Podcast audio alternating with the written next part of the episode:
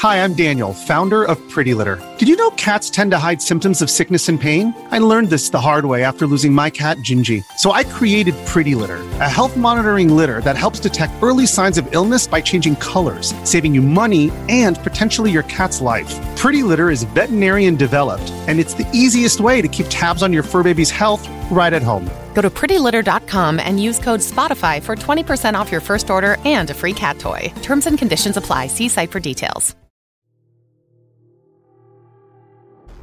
Ezreal, the Prodigal Explorer. A biography from League of Legends. Read to you by Prestige Edition. Born and raised in a wealthy neighborhood of Piltover, Ezreal was always a curious child. His parents were renowned archaeologists, so he became used to their long absences from the family home often fantasizing about joining them on their travels. He loved hearing tales of high adventure and shared their desire to fill in the blank spaces on every map. He was often left in the care of his uncle, the esteemed Professor Lamere. The professor did not enjoy having to wrangle such a rash and unruly child, and assigned the strictest tutors to teach him subjects including advanced cartography, hextech mechanics, and the ancient histories of Runeterra. But the boy had a knack for simply absorbing information and found studying a waste of time. He passed assessments easily with little or no preparation, infuriating his uncle and giving himself more time to roam the university grounds. Ezreal took great pleasure in evading the campus wardens, navigating the tunnels beneath the lecture halls as easily as the library rooftops. He even practiced lockpicking, sneaking into his teachers' offices and rearranging their belongings for his own amusement.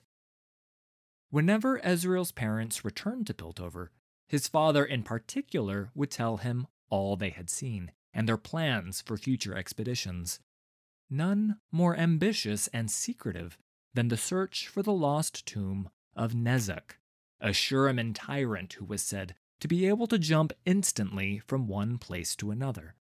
If Ezreal's father could learn whatever sorcery Nezuk had possessed, he joked that wherever he was traveling, he would simply drop into Piltover for dinner with his son each night. As the boy grew older, the time between his parents' visits grew longer until, one year, they did not return at all. Professor Lamere tearfully admitted that they had most likely perished somewhere out in the desert. But Ezreal could not accept that. They had been too careful in their preparations. They must still be out there, somewhere.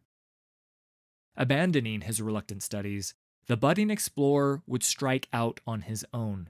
He knew if he was ever to find his mother and father, he had to start with the final resting place of Nezuk. He spent weeks secretly gathering supplies from the university celestial diagrams, translations of runic sigils, guides on the burial rites of Shurima, and a pair of protective goggles. Leaving a note of farewell for his uncle, he snuck onto a supply ship bound for Nashramae. Following his mother's meticulous field notes, he crossed the Great Sai with merchant caravans heading south. For many months, he delved into cavernous ruins beneath the shifting sands, relishing the freedom of the unknown, facing unspeakable horrors that guarded hidden chambers. With each step, Ezreal imagined himself following his parents' path, drawing ever closer to solving the mystery of their disappearance. Finally, he managed what they evidently had not. Beneath the newer mausoleum of some unnamed emperor, he uncovered the tomb of Nezuk. The great sarcophagus lay empty, save for a gleaming bronze gauntlet with a bright, crystalline matrix at its center. As soon as Ezreal laid his hands upon it, the tomb itself seemed to turn upon him, with cunningly wrought traps and wards laid down thousands of years ago. With scarcely a thought, he donned the gauntlet and blasted his way through, even teleporting the last hundred yards back to the hidden entrance before the whole structure collapsed in a plume of sand and masonry dust. Breathing hard, Ezreal looked down at the gauntlet as it hummed along with his heartbeat. He could feel it siphoning and amplifying his own essence. This, he realized, was a fearsome weapon of a previous age, a weapon fit for a god warrior of Shurima, and the perfect tool for an explorer.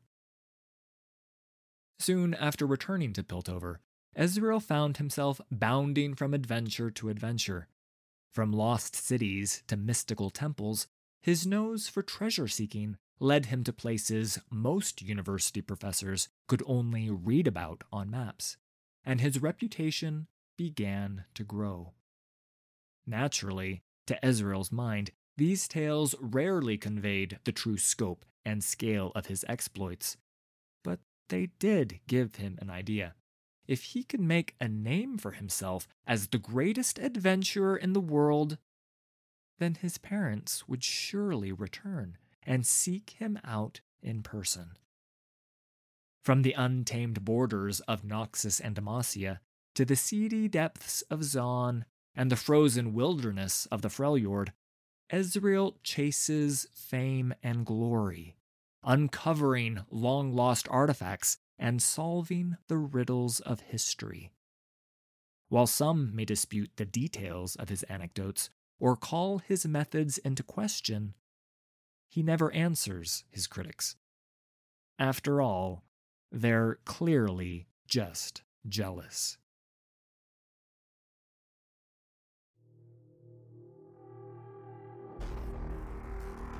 Thanks for listening. All credit for these stories goes to Riot Games and League of Legends. Full details can be found in the video description. If you enjoyed this production, please hit like and subscribe. There's a lot more coming.